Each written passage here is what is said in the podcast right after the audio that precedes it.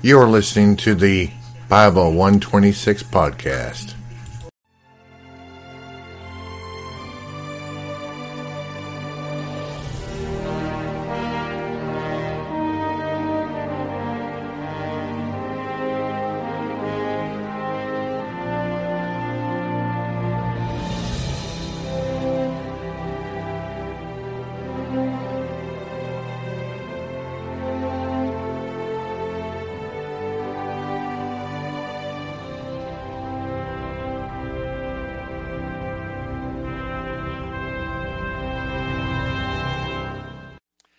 Said all that, let's bow our hearts in a word of prayer.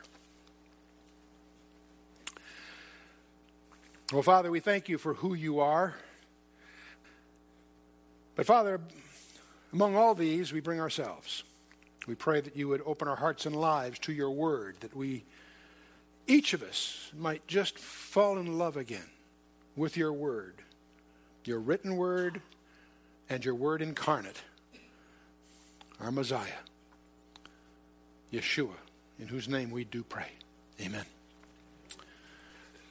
Well, we're continuing our study of the book of Revelation, and we are in session 17, focusing on chapter 12, one of the most pivotal chapters, not just in the book of Revelation, in the entire Bible.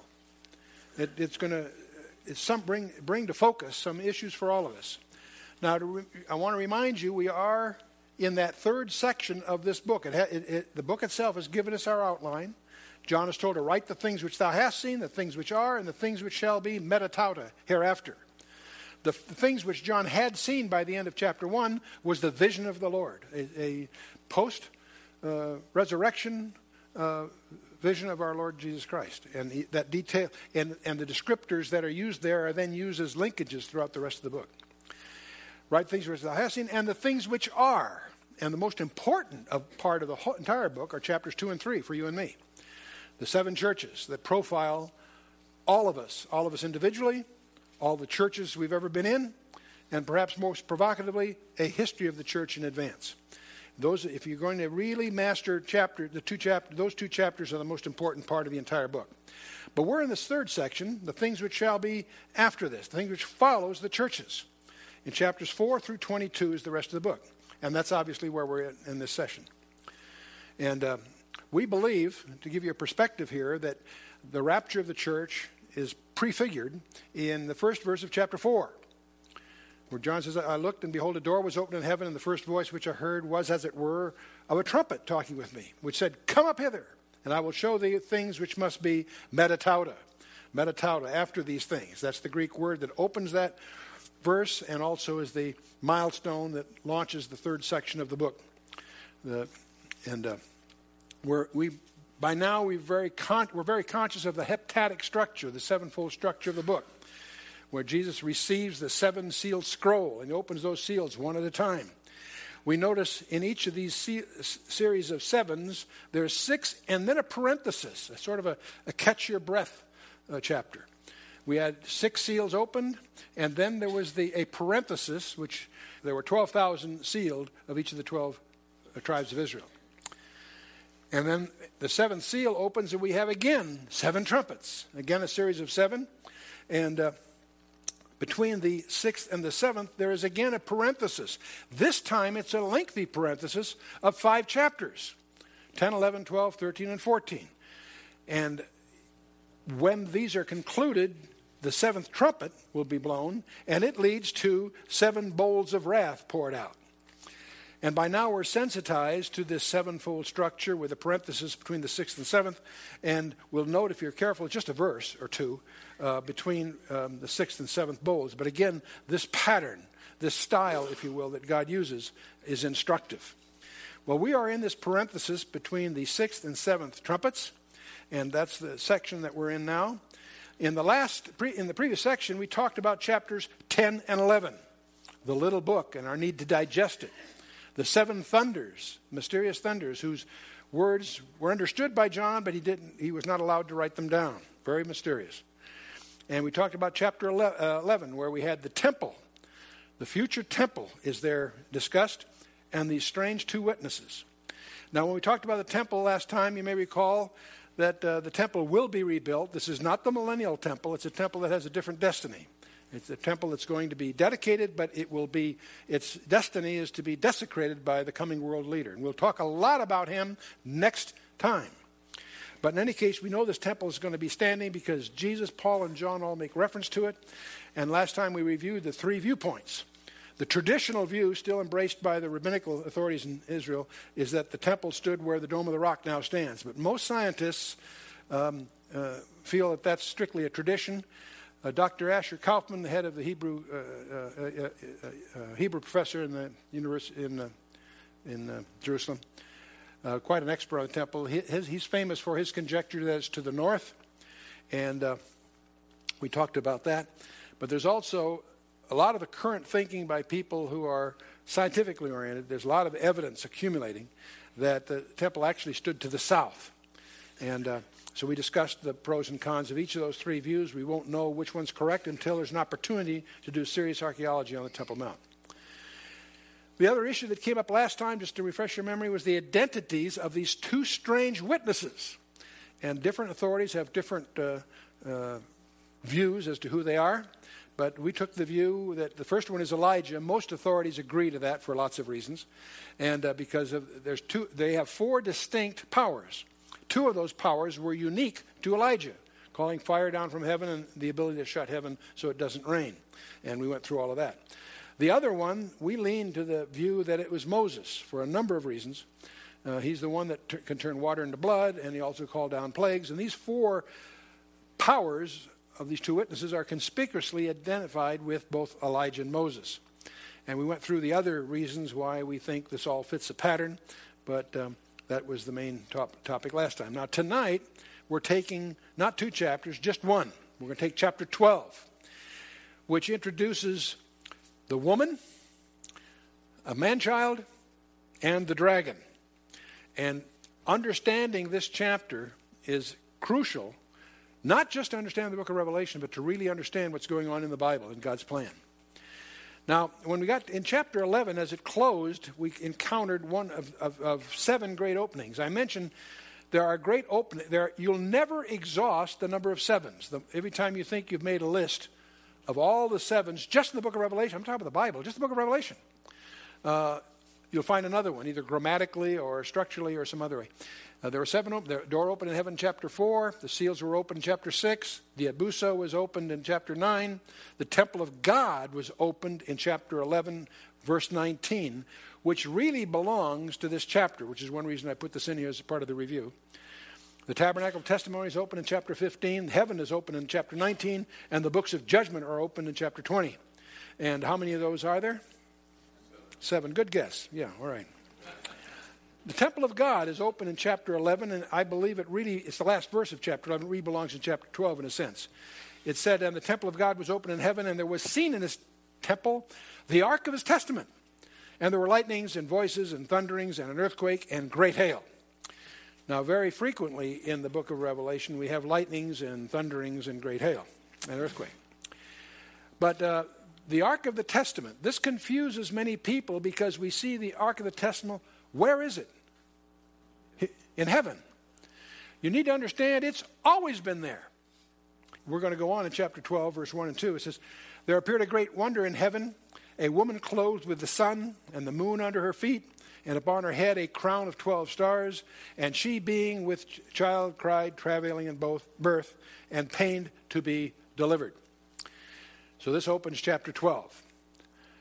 A great wonder in heaven a woman clothed with the sun, the moon under her feet, and upon her head a crown of 12 stars.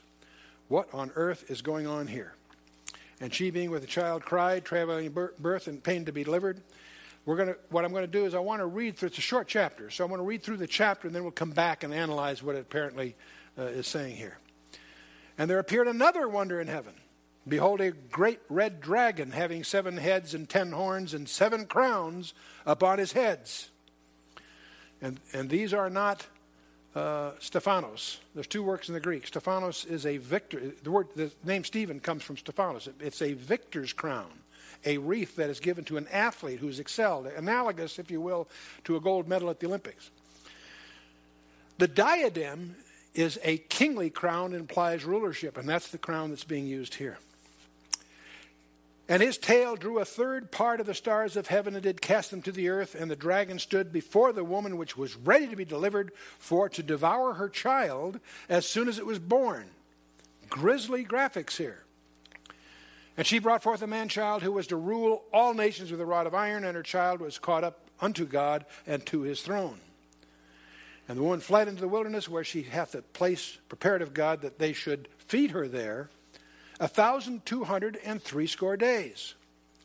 And there was war in heaven. Michael and his angels fought against the dragon, and the dragon fought and his angels and prevailed not. Neither was their place found any more in heaven. And the great dragon was cast out, that old serpent called the devil and Satan, which deceiveth the whole world. He was cast out into the earth, and his angels were cast out with him. And I heard a loud voice saying in heaven, Now is come salvation and strength and kingdom of our God and the power of his Christ. For the accuser of our brethren is cast down, which accused them before our God day and night. And they overcame him by the blood of the Lamb and by the word of their testimony. And they loved not their lives unto the death. Therefore rejoice, ye heavens, and ye that dwell in them. Woe to the inhabitants of the earth and of the sea. For the devil is come down unto you, having great wrath, because he knoweth that he hath but a short time. And when the dragon saw that he was cast into the earth, he persecuted the woman which brought forth the man child. And to the woman were given two wings of a great eagle, that she might fly into the wilderness, into her place where she is nourished for a time, times, and half a time from the face of the serpent. And the serpent cast out of his mouth water as a flood after the woman, that he might cause her to be carried away of the flood. And the earth helped the woman, and the earth opened her mouth and swallowed up the flood which the dragon cast out of his mouth. And the dragon was wroth with the woman and went to make war with the remnant of her seed, which keep the commandments of God and have the testimony of Jesus Christ. So we have the woman and the dragon as the principal players here. This is one of the most important chapters in the Bible, not just in the book of Revelation. It's to, we're going to review the enigma of Israel, without which the Bible cannot be fully understood. The great tragedy in the Christian church today is that most churches have no understanding of the role of Israel in God's plan. It's really quite astonishing. If you go into almost any pastor's library, you'll find a set of books, typically a dozen or two dozen books, called systematic theology by whichever background that pastor happens to come from. There's several, obviously, a number of different classic renderings of that. But what's interesting of those, although they may have different views on certain topics, if you look at the table of contents, every one of them has virtually the same table of contents. They have different topics. They'll have bibliology, the study of the Bible. They'll have soteriology, the study of salvation. They'll have pneumatology, the study of the Holy Spirit. Christology, the study of Christ, and so on anthropology, the study of man, and, and the field of theology has its divisions. And the table of contents of any one of these classical systematic theology texts, every one of them has something missing, and what's missing is a subject that constitutes five sixths of the entire Bible. Every one of these studies of so called systematic theology has omitted what a topic a focus, if you will. Didn't omit the topic because it's, it's laced through there, but they don't focus on, have no focus. They focus on every key element you can think of, but they don't focus on this particular element. You know what it is? Israel. Dr. Arnold Fruchtenbaum did his, got his PhD thesis by pointing that out. He has a book called Israelology, The Missing Link in Systematic Theology. It's a big book. It's worth having. It's, uh, it's outstanding. But the point is, unless you under, unless you understand God's purpose and the destiny of Israel, you will have a, a confused view of what the Bible is really all about. And chapter 12 in book of Revelation is a summary of the essence of that topic. It really begins, as I mentioned, the, the, the, uh, the real temple is not in, it, the real temple is in heaven, not on the earth. The real ark is in heaven, not on the earth. Let's not confuse ourselves. Moses simply had a replica that represents the throne of God. And you can find plenty of passages, they'll be in your notes if you want to go into this. In Hebrews chapter 8, verse 5, we're told, uh, it says, who serve as uh, unto the example and shadow of heavenly things. As Moses was admonished of God when he was about to make the tabernacle. For see, saith he, that thou make all things according to the pattern showed to thee in the mount. See, if I was directing the Ten Commandments movie, I would have had Charlton Heston come down from the mount with two tables of stone under one arm and a group of engineering blueprints in the other. Because what he got up on the mount was not just the Ten Commandments, he got explicit uh, uh, specifications for this portable sanctuary we call the tabernacle and, and all the devices that are in it. And we're, we're, it's explained in the New Testament that the, he, he was shown the pattern of the things that were to be made when he got down the mountain. And of course, they did. But the Ark of the Covenant, sacred though it is, is but a replica of an actual one in heaven. And uh, that's, that causes a lot of confusion. Something you should be sensitive to is the mercy seat is not part of the Ark of the Covenant. They're always mentioned separately. It happens to sit on top of the Ark of the Covenant. But you'll notice the scripture always treats them separately. In fact, the Holy of Holies is defined as the location of the mercy seat. Now, obviously, it's on the ark, so they're both in there. But it's interesting that uh, uh, God is viewed as being enthroned above the ark of the covenant. 2 Samuel 6 2. David arose and went with all the people who were with him to Baal Judah to bring up from there the ark of God, which is called by the name, the name, uh, the very name of the Lord of hosts, who is enthroned above the cherubim. He's enthroned above the cherubim. That's the role of the mercy seat. And one of the things that's quite fascinating is that the real issue before uh, uh, us as, as researchers is not where's the ark of the covenant because jeremiah 3.16 says the ark will no longer be remembered nor come to mind the issue, and this will come as a shock even to the Ethiopians, the issue is not the Ark of the Covenant, it's the mercy seat. We suspect from about 30 scriptures that that seat will end up being the throne from which God rules when he rules from Mount Zion. So you can chase that down as a separate study. Let's just move on. Revelation chapter 12, verse 1 there appeared a great wonder in heaven a woman clothed with the sun and the moon under her feet, and upon her head a crown of 12 stars. Now, I would say something like uh, uh, four out of five commentators on this verse try to make the woman the church. And uh, I love the way Chuck Smith summarizes our view. If this is the church, she's in big trouble because she's pregnant. The woman here is being figured as having a child. And the, the church is always depicted in the scripture as the virgin bride of Christ. And, um, but without going down all those speculations, the best way to interpret the Bible is by the Bible. One of the things that I hope you get from our studies is a respect, in fact, an awe, for the integrity of design. If you get nothing else from our studies, then an appreciation that every detail in every book is there by, a, eh, by design, deliberate, skillful engineering. Even though it's penned by 40 guys, these 66 books are an integrated message, which means something like this should have its clue somewhere else within the Bible, not in somebody's commentary or in the Zodiac or anything else, okay? Although the Zodiac may be here in some surprising ways.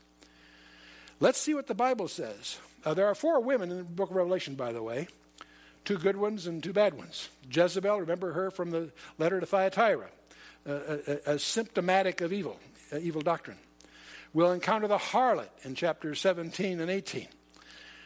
We have this woman here that we're going to re- explore, and, and obviously we have the bride that will show up in Revelation 19 and 21. Four women. The first two are uh, uh of, of, doubtful character. I shouldn't say doubtful, they're obviously of clearly bad character. And uh, the last two, of course, are, are positive ones. Now, the, obviously, the, the bride of Christ is always presented, like in, in 2 Corinthians 11 and elsewhere, as the espoused virgin. Let's go back and let J- uh, Jacob himself interpret this for us, because he has. You may recall in Genesis 37, Joseph has these dreams, right?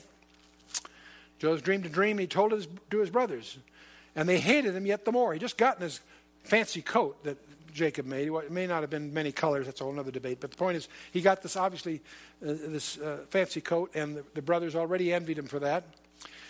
But now he has this dream, and he told it to the. Having it's all right, he couldn't help that, but he tells his brothers. He should have had probably a little more um, sensitivity. Anyway, he said to them, Here I pray you this dream which I have dreamed, for behold, we were binding sheaves in the field. And lo, my sheaf arose and also stood upright. And behold, your sheaf stood round about and made obeisance to my sheaf. Now that went over great with his brothers, you can imagine. His brother said to him, Shalt thou indeed reign over us?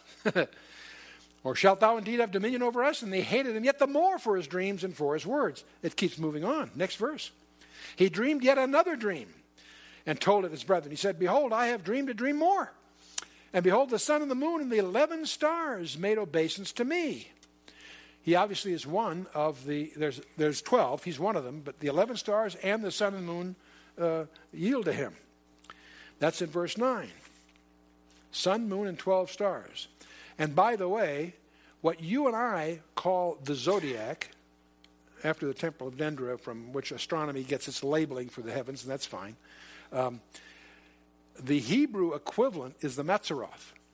And it may surprise you to know those 12 constellations in the sky have Hebrew names and relate to the 12 tribes of Israel, by the way.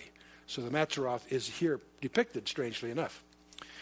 But verse 10, Joseph tells it to his father, Jacob.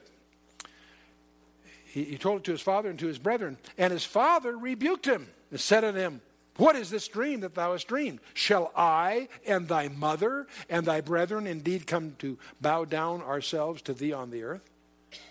See, what's implicit in Jacob's rebuttal here is, is that he is interpreting the dream for us.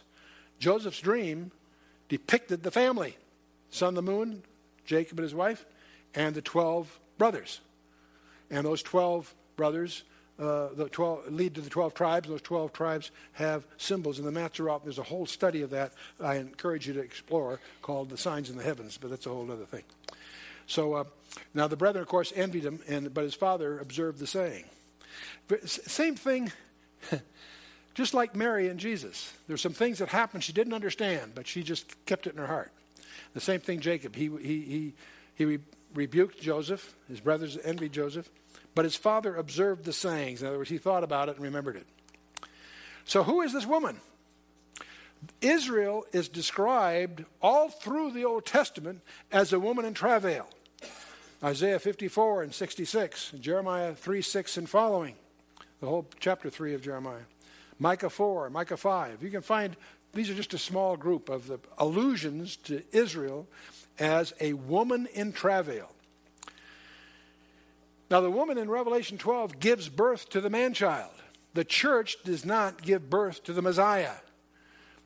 There's no, the model doesn't work. The, the woman is clearly Israel.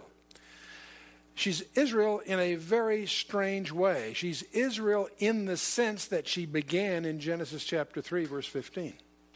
Because that's where Jesus gets one of his titles the seed of the woman. What woman? Seed of Eve. And the chain that starts there. And uh, and you can follow that chain all through the scripture. So this is Israel, not the church. And uh, remember Isaiah 9 6? You see it on the Christmas cards every year. Unto us a child is born, unto us a son is given. That's Isaiah talking in a Jewish context. Unto us a son is born, human, a child, a, a son, excuse me, a, a child is born, a son is given. You have the both the humanity and the deity, Jesus Christ, uh, linked together in that verse. One of the titles of Jesus Christ is the seed of the woman, as uh, uh, from Genesis 3:15 elsewhere. And the whole messianic line there begins. What I call the scarlet thread starts at Genesis 3 when God declares war on Satan. Remember that. Satan didn't declare war on God, God declared war on Satan. It was his initiative. Now, as we go through the book of Revelation, there are a number of times that we'll encounter viewpoints that are very controversial. And many of those are quite um, personal. It shouldn't be an area of division. And uh, the, we would do a disservice by not calling your attention to these various controversial viewpoints. And uh, some of them are not critical, some of them are rather critical. There is a viewpoint that has the label replacement theology that you need to be aware of. And uh, there is a widely held view that when Israel rejected her Messiah, that she forfeited the promises to her. And those promises that are here discussed devolve then upon the church. There's a concept that's taught in many places that the church somehow has become spiritual Israel. This is the viewpoint of the Roman Catholic Church, and this is also the viewpoint of many of the major denominations that derive from the Reformation from the Roman Catholic Church. The great tragedy today is that viewpoint is widely taught throughout the denominational churches in America and in the English speaking world. It happens to be not biblical. That's not a problem. Many of our views that we might hold personally might not be quite in conformance to the Bible because of through ignorance or whatever. This one is a little dangerous because it makes God a liar. To hold this view impugns the character of God. And the reason is is because God went out of his way throughout the Old Testament to repeatedly reconfirm very explicit promises to Israel. And to imply that they're somehow fine print or or that, that they're not going to be fulfilled is to impugn his character.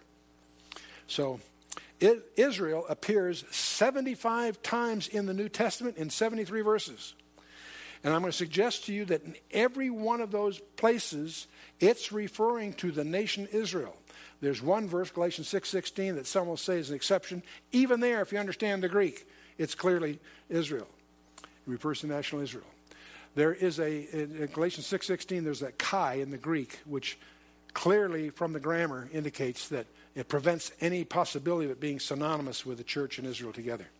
But set aside that one technicality, uh, that's still overwhelming. There are major problems with this view. Why am I emphasizing this? Because, first of all, the promises God that we're talking about, that God gave Israel, were unconditional. God went out of his way to demonstrate that no way did Abraham have anything to contribute to that pact between them. Paul, in his definitive statement of Christian doctrine, recall the book of Romans, hammers away for three chapters that God is not finished with Israel. Romans 9, 10, and 11 talks about Israel's past, present, and future. And the whole point of that is that to demonstrate that God is not through with Israel. He, he, these are all going to be fulfilled. In order to understand anything prophetically, you have to really understand the 70 week prophecy in Daniel chapter 9. And clearly, between the 69th and 70th week, there's a verse 26 which details it an interval during which the church occurs. The church is not on the earth during the first 69 weeks by definition, and it clearly is not in the 70th, it's in that parenthesis. You need to understand that. It's only in that interval between the 69th and 70th week that the church is on the earth. You need to check that out and understand that. But one of the simplest things to focus on is that Jesus has to fulfill the explicit promise that Gabriel gave Mary in Luke chapter 1 uh, to make that he would that her child would take David's throne. How did all this thing start? How did we go from Augustine to Auschwitz to Armageddon? It all started, in a sense, with Origen. He had a style of hermeneutics. He was a great writer and a very, very prominent early church father. But he admonished, uh, he, he uh, uh, advocated a uh, allegorical interpretation of the scripture. That was his, his style, allegorical interpretations. Augustine picked up on that, and from that he developed a view called amillennial eschatology. We're going to talk a great deal about this when we get to chapter 20 because it'll come up. But basically, you need to understand the classical biblical view that Jesus was going to come back to dispossess the planet Earth of the bad guys to set up his perfect rule that was not a popular theme if you were a state paid pastor. It was hard for you, being on the salary of the empire, uh, when you know after the third century, when the, the, the church became the the uh, official religion of the Roman Empire, that um, to to hammer away how evil the empire is, and that Christ is going to come to rid the world of all these bad rulers. That wasn't politically correct. So under Augustine, he he bent that around, put a different spin on it. That God is that Jesus is going to rule in our hearts, and it was a way of of, of avoiding the embarrassment uh, with the people who are paying the paychecks. So this lead, leads to an amillennial eschatology, and that's colored by the medieval church, their, their insatiable quest for power that we reviewed when we were talking about the letter to Thyatira and so forth. The Reformation comes along and does a marvelous job returning to the Word of God as its authority, in contrast to man's traditions. And their focus was primarily on what we would call soteriology, salvation, salvation by faith. They did a great job. People willingly were burned at the stake in their adherence to sound doctrine. So we should praise God for that. But the Reformation was incomplete.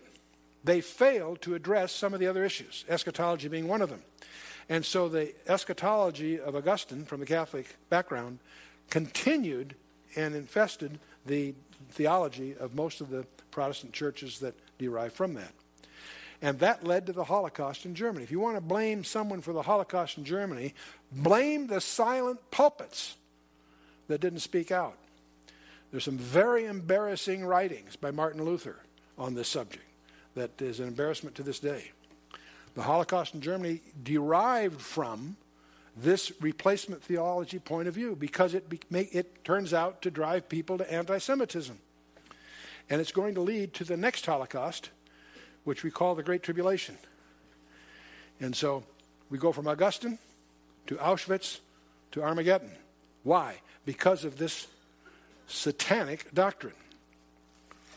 Let's go on. There appeared another wonder in heaven, and behold, a great red dragon, having seven heads and ten horns and seven crowns upon his heads. These idioms will sound very familiar to you because they feel like they're lifted right out of Daniel chapter 7. You've heard these terms several times in the Old Testament already. And speaking of this red dragon, we're going to find out who he is because he's identified for us in, in verse 9. And his, da- his tail drew a third part of the stars of heaven and did cast them to the earth. And the dragon stood before the woman which was ready to be delivered for to devour her child as soon as it was born. You see the portrayal here. This adversary, this red dragon, is out to get the child as soon as he's born. He's not finished yet. The great dragon was cast out, that old serpent called the devil and Satan, which deceiveth the whole world. He was cast out into the earth, and his angels were cast out with him. The word devil derives from a Greek term for slanderer. The word Satan comes from a Hebrew word which means adversary. But they're obviously the same guy. They're equivalent labels, whether you call him the devil or whether you call him Satan. And I think most of you, I hope, are sophisticated enough biblically to realize that the devil is not wearing red underwear, carrying a pitchfork, ruling over a place called hell. Hell is where he is destined to be tormented. And he's not ruling anything there. At, uh, anyway, uh, we're victims of English literature, and um, Dante and Goethe and others have, have, uh, uh have developed a view that has come into the popular culture that Satan has two objectives. And one objective is that you don't believe he exists, or on the other hand, if you do, he goes the other way and, and, that, and, and be terrified of him. And the truth is between those two extremes. Anyway, that serpent called the devil and Satan, which deceiveth the whole world. Every place you run into ish, uh, allusions to Satan, you'll recognize the primary modality that he operates in is through deception. That's what he did in Genesis 3. That's what he does every place he goes. He deceives the whole world. He was cast out into the earth, and his angels were cast out with him. It was from that verse that a third of the stars fell with him that we get the view that one third of the angels were cast out with him. And I like those odds. That means for every one of them, there's two of the good guys, at least, huh? And uh, I was quite surprised as I grew in my Bible studies to discover that guardian angels are biblical. That sounds like one of those terms that just emerges from traditions. No, in Matthew 18, um, Jesus makes allusions to the to guardian angels. So every one of you have at least one. I'm sure I've got several. Some, so call the devil and Satan. And she, this is the woman again, brought forth a man child who was to rule all nations with a rod of iron. Does that phrase sound familiar to you? It should. It occurs four places in the scripture at least. Who was to rule all the nations with a rod of iron, and her child was caught up to, unto God and to his throne. Now, for many, many years, as I read verse 5, I recognized, of course, that the woman is Israel. The man child is who? Jesus Christ. And her child was caught up unto God and to his throne. And I just took for granted that's an allusion to what? The ascension, right? You picture Acts chapter 1, you see him going up there, and there's two men watching. Those same two men are the ones at the resurrection. Those two men are not angels, they're men. I believe they're Moses and Elijah. But anyway, um, it was G.H. Pember, I believe, back probably like maybe 1914. He was the first that I encountered, at least, that saw this as possibly alluding to something else. Not the ascension, but the rapture. Her child, the body of Christ, was caught up to God in his throne. That could be an allusion to the ascension, no problem. It also might be an allusion to the body of Christ caught up in the rapture, because the word caught up there in the Greek is guess what? Harpazo, snatched. The same word that occurs in 1 Thessalonians chapter 4. Certainly, the child is Jesus Christ. You picked up on that. The rule of rod of, he rules with a rod of iron. That's an echo from Psalm 2, where it says, Thou shalt break them with a rod of iron, thou shalt dash them in pieces like a potter's vessel. And that's the Son of God there alluded to. And, and Psalm 2 is a, a, a trialogue between the Father, Holy Spirit, and the Son. You want to diagram that uh, short psalm sometime and figure out who's, who's saying what to whom. Um, we recognize, of course, from our study of Revelation 2 in the letter to Thyatira, he shall rule them with the rod, speaking of Jesus Christ, he shall rule them with a rod of iron as the vessels of a potter. They shall be broken in shivers, even as I have received from my Father. And the adversary of the woman here in this chapter, she brought forth a man child who is to rule all the nations with a rod of iron, and a child who is caught up to God and to his throne. And then uh, we'll find it in Revelation 19, when the big climax and out of his mouth goeth forth a sharp sword, that it, with it he should smite the nations, and he shall rule them with a rod of iron. And he treadeth the winepress of the fierceness of the wrath of Almighty God, and hath on his vesture and on his thigh a name written, King of Kings and Lord of Lords. Who's that? Anyone, anyone have a doubt about that? Okay, no problems. No problem in that identity. So she brought forth a man child to rule all nations with, uh, uh with a, a, rod of iron, and her child was caught by God. Um, it's interesting because if this is an allusion to the rapture, the next verse is going to talk about the Great Tribulation. And so you could sense then there seems to be a gap of time between verse 5 and verse 6. You follow me? Because verse 5 speaks of Jesus Christ being caught up to heaven. Verse 6 talks about the great tribulation where the woman is going to be dealt with in, for 42, 42 months and so forth. So there is an implied gap between verse 5 and 6. That's the same gap you find in Daniel chapter 9 between verse 25, uh, 25 and 27. Verse 26 is an interruption between the 69th week and the 7th week. You follow me? How many of those gaps are there in the Bible? 24. We'll list them in your notes so you have it as part of your background. But it fascinates me is not only is it prevalent all through the scripture, Old and New Testament. Uh, another example, when Jesus uh, opens his ministry in uh, uh, Luke 4, and he's in the synagogue of Nazareth, he takes the book of Isaiah, and he finds that place where it is written, and he reads those verses. And then he says, This day is this fulfilled in your ears. Remember? He is reading from Isaiah 61, verse 1 and 2. But when you study that carefully and look at Isaiah 61, verse 1 and 2, and read what Jesus said, he stopped at a comma, closed the book, and said, This day is that fulfilled. That's kind of weird. You go back, what followed the comma? The day of vengeance of our God. It's a whole concatenation of all the phrases that described his ministry healing the sick and declaring the uh, God and so forth. But he stops at that comma because part two wasn't fulfilled then. That comma has lasted about 2,000 years. When he comes back, that's what he'll be dealing with the day of vengeance. So that's another one of those commas, uh, one of these uh, gaps or intervals. What fascinates me, if you make a list from cover to cover of the Bible where those gaps appear, there's 24 of them.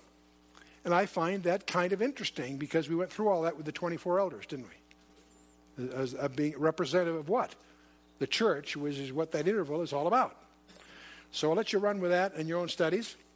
But the word caught up is harpazo. It's the same word. It means to seize, carry off by force, to seize on, to claim for one's uh, self eagerly, to snatch out of the way. When Jesus arose in Acts 1, I didn't see, sense that he was being snatched away, taken by force. You follow me?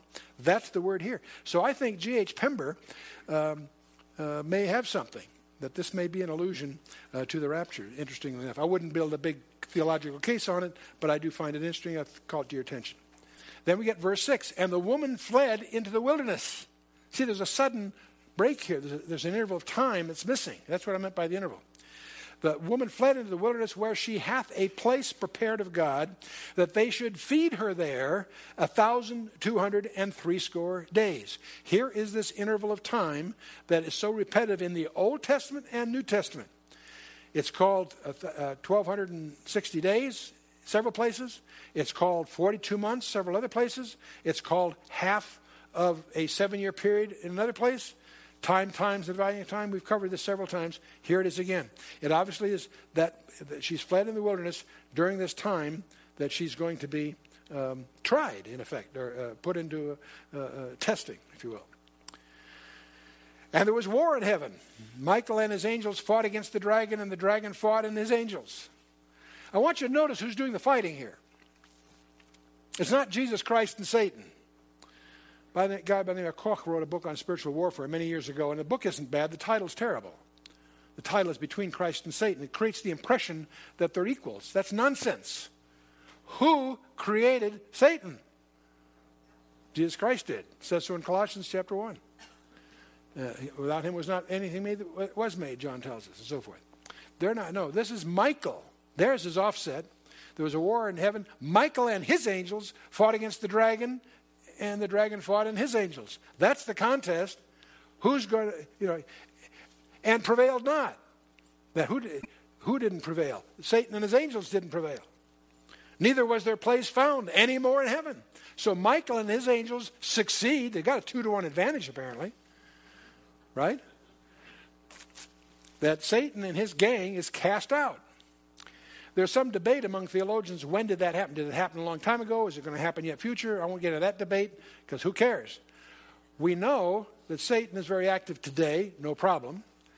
I don't suspect he's confined to the earth yet. He certainly had access to heaven during the days of Job. That's what chapter 1 of Job's all about.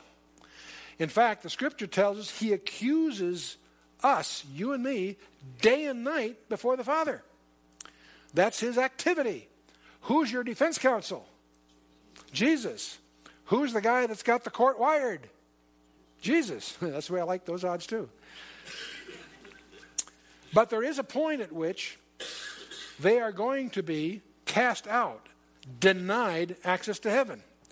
And um, there's different views as to when that happens. It, it doesn't affect us directly. Prevailed if not, neither was their place found anymore in heaven. So Michael is one of the chief princes, Daniel 10. By the way, he's the only one in the Bible that's labeled an archangel.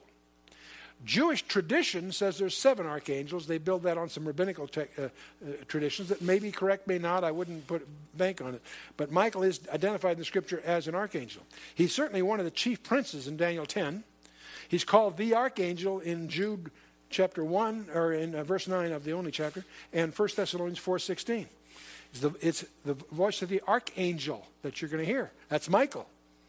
And uh, uh, he is called Daniel's prince again in Daniel 10. He is always pictured as a warrior, he is a military commander.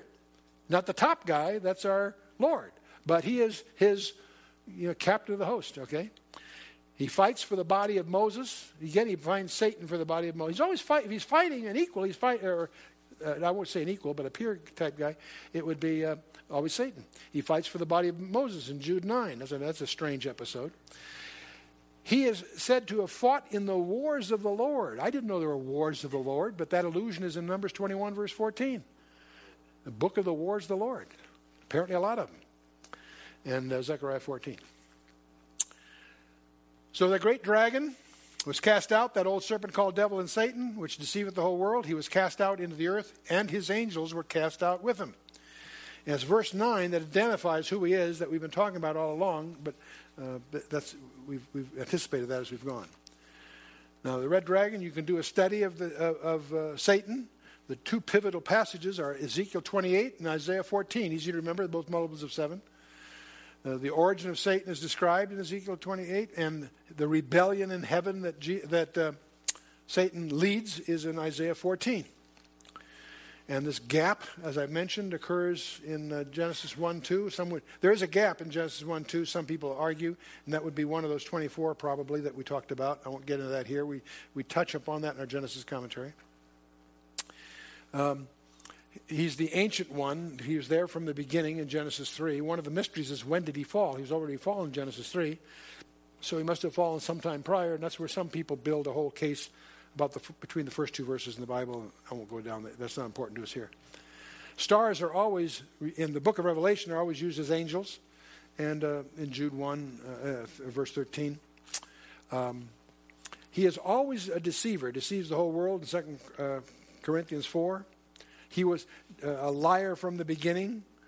There's this marvelous exchange in John 8. You have to listen, read it very carefully so you pick up on it because early in chapter 8, the Pharisees cast aspersions on Christ's legitimacy. You, you, have to watch carefully what they're saying. They're saying, We were not born of fornication. What they're alluding to is the idea that Mary was pregnant before they were married, you see. So they're in, they're in this dialogue calling him a bastard. You follow me? Well, Jesus picks up on that and by the time you get to verse 44, he explains where their parentage comes from. You, want, you were of your father, the devil, who was a liar from the beginning, and so forth. And so uh, the whole John 8 dialogue is uh, pretty intense. Don't let the politeness of the King James English hide the tension that's brewing there. It's rather rather amusing chapter. Um, and of course, Satan has enmity with man uh, uh from Genesis 3 on. But the real point I want to get at is as God begins to reveal his plan to redeem man. See, I have the view that Satan always regarded Adam as his rival. Because, in fact, Adam's going to inherit what Satan lost in a sense. So, um, uh, anyway, the point is when, when uh, in, um, as God begins to reveal his plan of redemption, it allows Satan to focus his plan to try to thwart the plan of God and it starts with Adam and Eve. Uh, Satan has the seven heads, ten horns. That's we'll, we'll cover that next time in Revelation 13, and also in, it's in from Daniel 7 and so forth. Um, it's interesting that uh, the prophecies of Daniel dovetail with Revelation so uh, skillfully. In Daniel chapter 8, it talks about the little horn.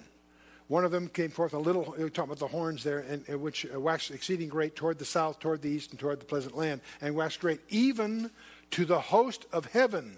Now that's a strange passage because we're talking about Alexander and his generals here and so forth. Except suddenly we the, the, the, the language shifts up, shifts a notch, moves the decimal point over, so to speak. It waxed great even to the host of heaven and cast down some of the host and of the stars to the ground and stamped upon them. This is a prophecy of the coming world leader, but I want you to notice that somehow it's going to bring down some of the angels. Spiritual warfare is the topic. We could digress for a whole evening on this one easily. If you're going to study background here, you would probably start in 2 Corinthians 2.11. You certainly want to uh, we, we touched a little bit on this in Revelation chapter 9 with the uh, fact that the, the, locusts have no king and all of that. Uh, Ephesians 6 is your pivotal passage of the armor of God, and some of those allusions are not from the centurion that's chained to Paul. Centurion was chained to Paul, so the centurion couldn't get away. Um, the allusions aren't from the centurion, it's from Isaiah 59, from the Old Testament, interestingly enough. But anyway, uh, Elisha's servant gets a glimpse of the spirit world in 2 Kings 6. And I won't take the time here as we go to try to uh, let you get into those yourself. We know from Daniel 10 that there are spirit beings that are behind major empires. The, the uh, Persians and the Greeks are depicted there as being guided by, invisibly by the prince of the power of Persia and of Greece and so forth. The question that sort of begs is there a prince of the power of the U.S.? Probably. And I'm not talking about someone you, you would see walking down the street. I'm talking about a spirit being that's manipulating behind the scenes. And so, as we watch this strange parade of paganism undermine this country's heritage, as we watch um, the eight major nations of our world endorse terrorism by giving $3 billion to the Palestinian Authority. And you're shocked not only because of the misdirection of the cash, because of the corruption, but what they're sending, the message they're sending is that terrorism pays. Don't be surprised. Remind yourself whose, whose, who, whose world is this? It's Satan's. And uh, we need to understand that. And uh, you and I are not earth dwellers. We're passing through, we're pilgrims. Our destiny is elsewhere. Satan's methods in Genesis chapter 3 is always deceit. His first thing is to create doubt about the Word of God. Hey, hath God said? Did he really say that? And once he gets you down that path, then he goes into direct denial. Ye shall not surely die, etc. But the same methods today deceit all the way through. To the ultimate lie that Paul talks about in 2 Thessalonians 2, and I won't take the time here, we'll talk about that probably next week. But the ultimate victory, let's not lose sight that the ultimate victory is not his, it's ours. Satan is already defeated. And you can find plenty of scriptures to chase that one down as we go forward, and it's even and it's also climaxes our chapter tonight. I want you to though to understand his stratagems. From the beginning, he sought to thwart the plan of God. When Cain murdered Abel, I believe Satan was behind that the corruption of Adam's line by the Nephilim in Genesis 6. We've talked a lot about that, We've covered in our Genesis commentary. But his attempt to corrupt the human race to, to prevent the emergence of a kinsman of Adam to re, be the Redeemer. As God begins to reveal that he's going to work through Abraham, Satan is allowed then to focus his attack on Abraham and his descendants. The famine in Genesis 50 the destruction of the male line, or attempted destruction of the male line by Pharaoh in Exodus chapter 1. Even after he lets them go in the Exodus, he goes after them to destroy them in uh, Exodus 14. And uh, the population of Canaan, when, when God tells Abraham that four centuries later his descendants are going to come back to Canaan, that gives Satan four centuries to lay down a minefield. You need to understand what the Rephaim were really all about. God tells Joshua when you go into this land to wipe out every man, woman, and child of certain tribes. We read that as a New Testament reader. We can't handle it because we don't understand the problem. It's a gene pool problem. The same thing that was in Genesis 6, in a sense. But the populating of Canaan is part of it. You need to get into, into all of that. As God reveals that He's going to work through David's lines, every time He gives you more revelation, it allows Satan to focus his attack. So he focuses attack against David. And uh, Joram kills his brothers. The Arabians slew all but uh, uh, Azariah. Athaliah kills all, but one small boy escapes by a servant, Joash. Hezekiah is assaulted in uh, Isaiah 36 38. And the blood finally, the blood curse on Jeconiah. You think that God shot himself in the foot here because he pronounces a blood curse on the royal line. I bet you Satan had a celebration that day when that happened. And I think God turned to the angel and says, Watch this one. And you, as you follow that through, you understand the, the, the divergence of the bloodline and the house of the, the legal line. Uh, under, after Solomon dies, um, the, uh, the, legal, the, the legal regal line goes through Rehoboam and down through Joseph, the legal father of Jesus. But uh, Luke, being a doctor, takes the bloodline through Nathan, the second surviving son of Bathsheba, not the first, not, not uh, uh, Rehoboam, but uh, uh, a son called Nathan, and follows it down to Mary, the blood. So the virgin birth solves that problem. And uh, then we get to the Persian period, and Haman, who is a, a prefigure of Hitler in a sense, he, he tries to kill all the Jews of the Persian Empire. And through the escapades of Esther and so forth, of course, he gets thwarted. So again and again, we see Satan trying to thwart the plan of God. In the New Testament, Joseph fears that she's pregnant before they're married, and God deals with that. Herod attempts to kill the babes. Then at Nazareth, they tried to, when he announces his ministry, they tried to throw him off a cliff. And then there's not one, but two storms at sea. And those storms are strange storms. If you've ever been on the Sea of Galilee, that's a mistranslation. It's not a sea, it's a lake. The early translators, Yaman is not sea, it's a lake. But anyway, uh, uh, it's, it's not that big a place. You go, I mean, when I first saw it, I was, as, a, as a Naval Academy graduate, I was sort of surprised because you can't visualize a life threatening storm on a lake that you can, I trying to say walk across.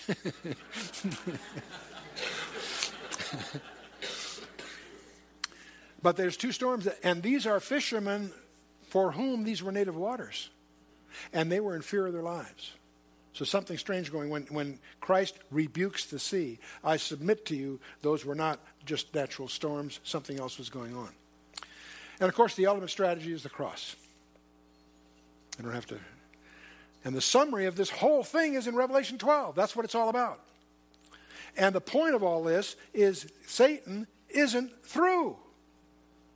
Didn't, that's what chapter 13 is going to be about next week. And he's not through in your life and mine. He's still busy. And you won't understand what he's got to gain until you really understand his attempt to thwart the plan of God. Because there is a prerequisite condition to the second coming of Jesus Christ. Not the rapture, it could happen tonight.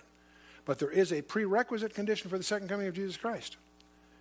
And that is that Israel has to repent and, and, and uh, ask him to return. And that's what Hosea 5, last verse, 15, talks. God says, I will return to my place. He must, to return, he has to have left it. I will return to my place until they acknowledge their offense. That's singular and specific. In their affliction, they will seek me earnestly. That's what the Great Tribulation is all about. So, thus, I finally, after many years, beginning to understand. I could never figure out why Satan is still at it. I can understand what he's doing all the way through the Bible, but once the cross occurs, it's over. He's lost. Why is he still at it? Most people would argue just out of meanness, or he's just a, he's just a overgrown terrorist or something. Um, no, I suspect there's in his mind there's a logic here. He, if he can wipe out the believing remnant, so they don't petition him to return, he's thwarted the plan of God, and in, in some strange way would consider himself vindicated. That's what it's all about. That's why he is focused, first of all, while we're here, on our productivity. He can't take your salvation away, but he can keep you from being productive. But his primary focus isn't on you and me, it's on the believing remnant. Not the Jew in general, the Jew, the believing Jew especially. Revelation 12, verse 10, I heard a loud voice saying in heaven, Now is coming salvation and strength in the kingdom of our God and the power of his Christ. For the accuser of our brethren is cast down, which accused them before our God day and night. And they overcame him by the blood of the Lamb, by the word of the testimony, and they loved not their lives unto the death. Wow. Praise God. How did they overcome? By his blood. Hebrews 9:12 by the word of testimony. And the book of life is alluded in Exodus 32. In fact, Moses is so praying for his people that he's willing to forfeit his salvation on their behalf. If you remember that passage, Exodus 32, 32. But, uh, but uh, he'll be, they'd be blotted out of the book of life. And it's also in Daniel 12. They love not their lives. That's, of course, the, New Testament is full of that. And uh, in contrast, to, just like the two witnesses, it wasn't until their testimony was finished that it was finished. In Exodus 32, you may recall Moses returned to the Lord and said, Oh, this people have sinned a great sin and have made them gods of gold. Yet now, if thou wilt forgive their sin And if not, blot me, I pray thee, out of thy book which thou hast written. Can you imagine loving a people that much? I don't love you that much. I would not give up my salvation. I'm sorry to admit that to you. Moses is not, I pray thee blot I pray thee out of thy book which thou hast written. And the Lord said unto Moses, Whosoever hath sinned against me, him will I blot out of my book. Ooh, heavy stuff. Also in Daniel 12:1, at that time shall uh, Michael stand up, the great prince which standeth for the children of thy people, and there shall be a time of trouble such as never was since there was a nation even at that same time. That's where we get the Jesus is quoting this. That's where we get the great tribulation term. And at that time thy people shall be delivered. Praise God for that. Everyone that shall be found written in the book. Is your name in the book? Is your name written in the book of life? You should not be guessing about that. You need to be certain. You need to be more certain of that than anything else in your life. And you shouldn't leave this room without with having any doubt of where you stand with respect to God because your eternity can start when you leave the room on the way home. You don't have to wait for the rapture. You know, it's a there was, what a couple nights ago, there was one person in the group. I did have an altar call formally and so forth, but he was moved by our closing, and he shared with some of his friends. He, he came to a decision for Christ. He Was killed two days later, but he's with the Lord because he made that decision before he left this room. Revelation 12 12. Therefore rejoice, ye heavens, and ye that dwell in them. Woe to the inhabitants of the earth. You and I are not inhabitants of the earth, I hope. We may be here, but earth dwellers in the book of Revelation are a, a, a, a definitive group. Woe to the inhabitants of the earth and of the sea, for the devil is come down unto you, having great wrath, because he knoweth that he hath but a short time. You see, that's why I believe the rapture is a secret. Almost everything else in God's plan is visible some way if you do your homework. There's one mystery as to when the rapture, and I'm tired of people sending me manuscripts because they figured it out. It's going to be a week from Tuesday, or whatever. It's going to be in November. Great. I'll, I'll review your manuscript in December. Um,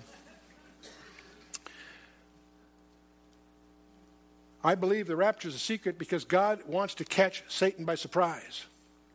And I think the trigger for all these things is the rapture. And when Paul talks about in Romans 11:25 that Israel is blinded until the fullness of the Gentiles become in, that tells me there is a number that God is looking for. There's a number in which the church is complete. It's full. It's not open-ended. There is a number he's looking for. When we have that number, it's full. It's complete. That's what the fullness of Gentiles mean. And when that number is complete, the Father says to the Son, Go get them. Now that intrigues me because Satan knows that's true. He knows there's a counter somewhere in heaven. Doesn't know what the number is. He doesn't know where the counter is, but he knows there's a number that's reaching toward. Like one of these movies where you got the clocks cutting down before the bomb goes off, kind of thing. See, I love this because every time somebody accepts Jesus Christ, somebody trusts the Lord Jesus Christ, a counter in heaven goes click. It goes, it's one, it's one closer to that completeness. And I love this because every time somebody accepts Jesus Christ, that counter moves one, and Satan doesn't know that that's the last one in. So every time someone accepts Christ, he's in shock. I love that. Satan has been in shock treatment for 1900 years. And what Satan's trying to do, he can't take, I don't think he can take away your salvation, but what he can do is keep you from being productive. He's trying to slow that counter down. Follow me? But that counter, one of you in this room who have yet to accept Jesus Christ may be holding all of us back. you thought about that? I love that. So get with it, okay? See, people ask me, is the, is the Antichrist, we're going to talk about the Antichrist next time. Is the Antichrist alive today? Absolutely. If you asked me that 100 years ago, Is the Antichrist alive then? I'd say, absolutely. How do I know? Not from the scripture exactly. Satan doesn't know when the starting gun is going to be fired. But when it does, he knows he's got a small window of opportunity. So he's had to have his man in the, in the window, in the wings, at the ready. No matter whether it was the first century or the 20th, first century. Follow me? So you can find, you could speculate candidates all through history. Who cares? Because I don't believe you can know who he is until after the rapture. That's what Second Thessalonians. So don't waste your time. But I do believe he's alive today, for lots of reasons, not just this one. But let's go on. And when the dragon saw that he was cast into the earth, he persecuted the woman. Really? Why? He persecuted, persecuting the, persecuting the church? Not especially. Yes, but that's not, that, that's not his focus. Persecuting the woman, which brought forth the man child. Why? Because he's, he's already out. Why, why is he doing this? And to the woman were given two wings of a great eagle that she might fly into the wilderness unto her place where she is nourished for time, times, half a time for the face of the serpent. There is that same time period again. We're, we're moving towards the most documented period of time in the Bible. Now, Israel's respite has always been involved with eagles and eagles' wings. Uh, in Exodus 19 and Deuteronomy 2, Exodus, uh, the w- eagle's wings from Egypt is the idiom they used to, on the Exodus, uh, the wilderness, of course, and even from the return of Babylon, that same expression is used in Isaiah 40. The wilderness, of course, is another idiom that Jesus himself warns them about. And we notice, of course, that the, the wilderness region, which is east of, of, of uh, uh, Judea, uh, Edom, Moab, and Ammon escaped the Antichrist, strangely enough, for some weird reason. Daniel 11 41. Why? I suspect, don't know this, I suspect it's to give them a, place, a refuge to flee to as the door of hope and so forth. We go on more about that. The earth swallows the enemies of God, apparently, in the, in the prophetically, and that's exactly what happened in number 16. Do you remember when they had the rebellion and the earth literally opened up and swallowed them up. I think that's prophetic.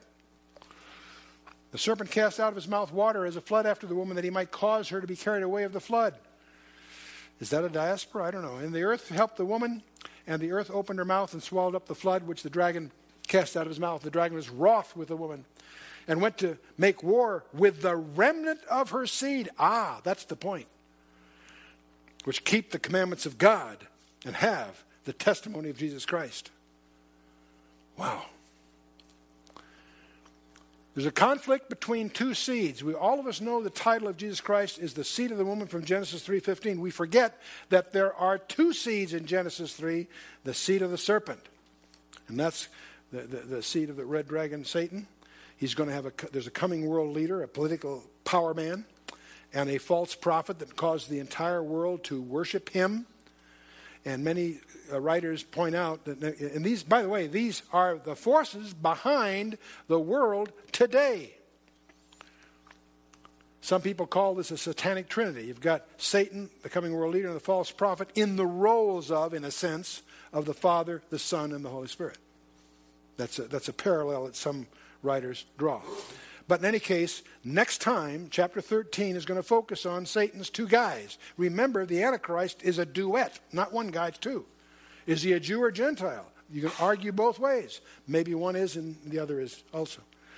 Uh, one of each. Who knows? We'll take a look at that next time. So, next time, I want you to read Revelation chapter 13, which introduces the satanic duet the beast out of the sea and the beast out of the earth.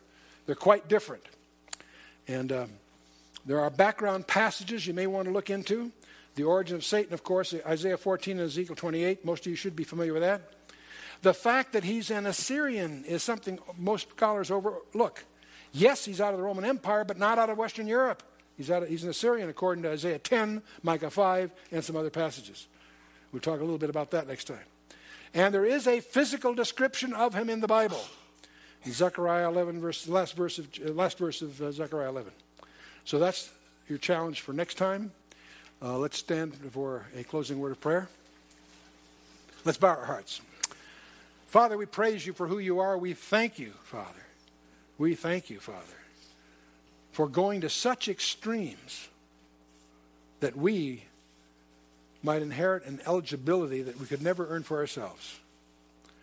We thank you that each one of us derive our benefits from that covenant you gave Abraham so long ago. We thank you for that man child, that he went in our place, that he was able and willing and effective at taking our place. We thank you, Father. We pray, Father, that you would increase in each of us an awe, an appetite, a hunger for your word, that we each might grow in grace and the knowledge of him, that we each might be more fruitful stewards of the opportunities that are before us. We thank you this night, Father, as we commit ourselves into your hands without any reservation whatsoever. We commit ourselves into your hands in the name of Yeshua, our Lord and Savior, Jesus Christ. Amen. God bless you.